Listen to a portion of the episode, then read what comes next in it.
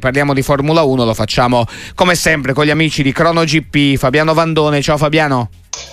Ciao, buona serata a tutti. Siamo proprio noi gli autori di tutti questi unveiling tecnici delle Formula 1. Adesso tra meno di un'ora presenteremo eh, la tecnica della, della, Williams e domani mattina poi quello della, della, Sauber, Alfa Romeo e tutto. Williams e poi Sauber, Alfa Romeo, quindi insomma il calendario questo ci dice, tra poco ci arriviamo insieme eh, Fabiano, ovviamente tu eh, sei un vate per quel che riguarda la tecnica e quel che riguarda insomma la motoristica, però visto che parliamo di eh, motori, visto che parliamo di tecnica, oggi c'è stata una notizia che esula diciamo se vogliamo eh, purtroppo anche da da questo, ma che riguarda anche Christian Horner, che è il team principal di Red Bull, che sarebbe sotto investigazione interna in Red Bull per accuse di comportamento inappropriato da parte di una dipendente.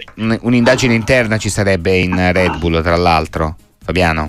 Sì, un'indagine interna perché comunque considerano molto grave tipo, questi tipi di eh, atteggiamenti, ma di fatto poi tutto è stato spostato, decentrato da un avvocato avvocato esterno specializzato, eh, pare proprio in molestie sessuali, proprio per godere della massima imparzialità anche nel trattamento di un caso così delicato che coinvolge il team principal Chris Horner, che di fatto sono vent'anni quest'anno, che è team principal del team che ha vinto poi eh, sette titoli piloti.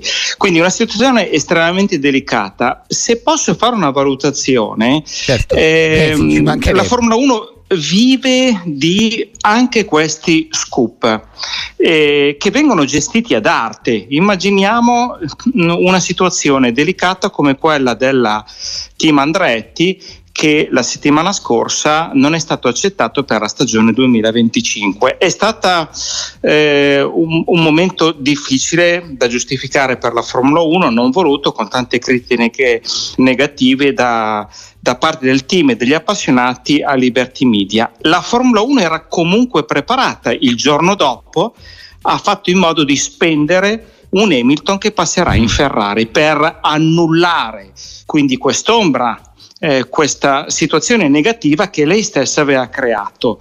Quindi mh, mm, situazioni che vengono comunque gestite ad arte con questi scoop. Certo, lo scoop eh, o comunque questa notizia di Chris Horner non è una notizia voluta dalla Formula 1, ma è un qualche cosa che sta accadendo eh, sulla testa della della Red Bull, del team campione del mondo, ma soprattutto che non fa bene a una Formula 1 che ormai vive di politically correct eh, in tutte le sue declinazioni sportive e organizzative. Eh, quindi questo che cosa vuol dire? Che probabilmente i provvedimenti che sono stati presi e quindi l'avvocato esterno specializzato in molestie sessuali è probabilmente un qualche cosa che è stato anche attivato dagli stessi organi dirigenziali della FIA che vogliono eh, della, della, Federazione Internazionale della Formula 1, comunque di chi governa Liberty Media e la Formula 1. Perché? Perché vogliono dimostrare che eh, la Formula 1 eh, condanna anche ai più alti livelli questi atteggiamenti che quindi non vengono poi perdonati. Questo secondo me fa parte di una narrazione della Formula 1 che è cambiata radicalmente rispetto a 5-6 anni fa, quindi quando non c'era ancora tutta la parte di Liberty Media che interveniva a livello organizzativo e anche comunicativo. Detto che poi ovviamente aspettiamo la presunzione di innocenza chiaramente per tutti. Horner al The Telegraph ha smentito completamente queste accuse, però insomma che venga fatta giustizia e chiarezza a netto di indagini interne eh, o esterne e quel che chiaramente ovviamente, insomma, anche ovviamente insieme a Fabiano Vandone eh, ci aspettiamo anche su queste eh, spiacevoli, spiacevoli, vicende. Eh, per quanto riguarda Fabiano, ancora non ci siamo sentiti se non sbaglio. Eh, Hamilton, Ferrari, che ne pensi? Beh, certamente è positivo. È positivo per tutti, a tutti i livelli. Quindi la Formula 1 aveva bisogno in un anno in cui non cambiano le configurazioni, un anno record dal 2023 al 2024, eh, quindi i sedili non sono cambiati, quelli di Formula 1. Eh, una Ferrari che assolutamente ha bisogno di ritornare al vertice, perché la Ferrari vincente non fa bene soltanto a Maranello e agli appassionati italiani, fa bene al globo Formula 1 perché comunque richiama attenzione, ascolti televisivi e riempie le tribune. Quindi era importante che ci fosse un passaggio molto forte. Un passaggio molto forte non è un tecnico, eh, ma è un pilota che ha vinto sette mondiali, è un pilota eh, di colore che quindi ha dei valori sociali che possono essere trasmessi a beneficio di Ferrari per poi tutte le sue attività di, mh, mm, di comunicazione.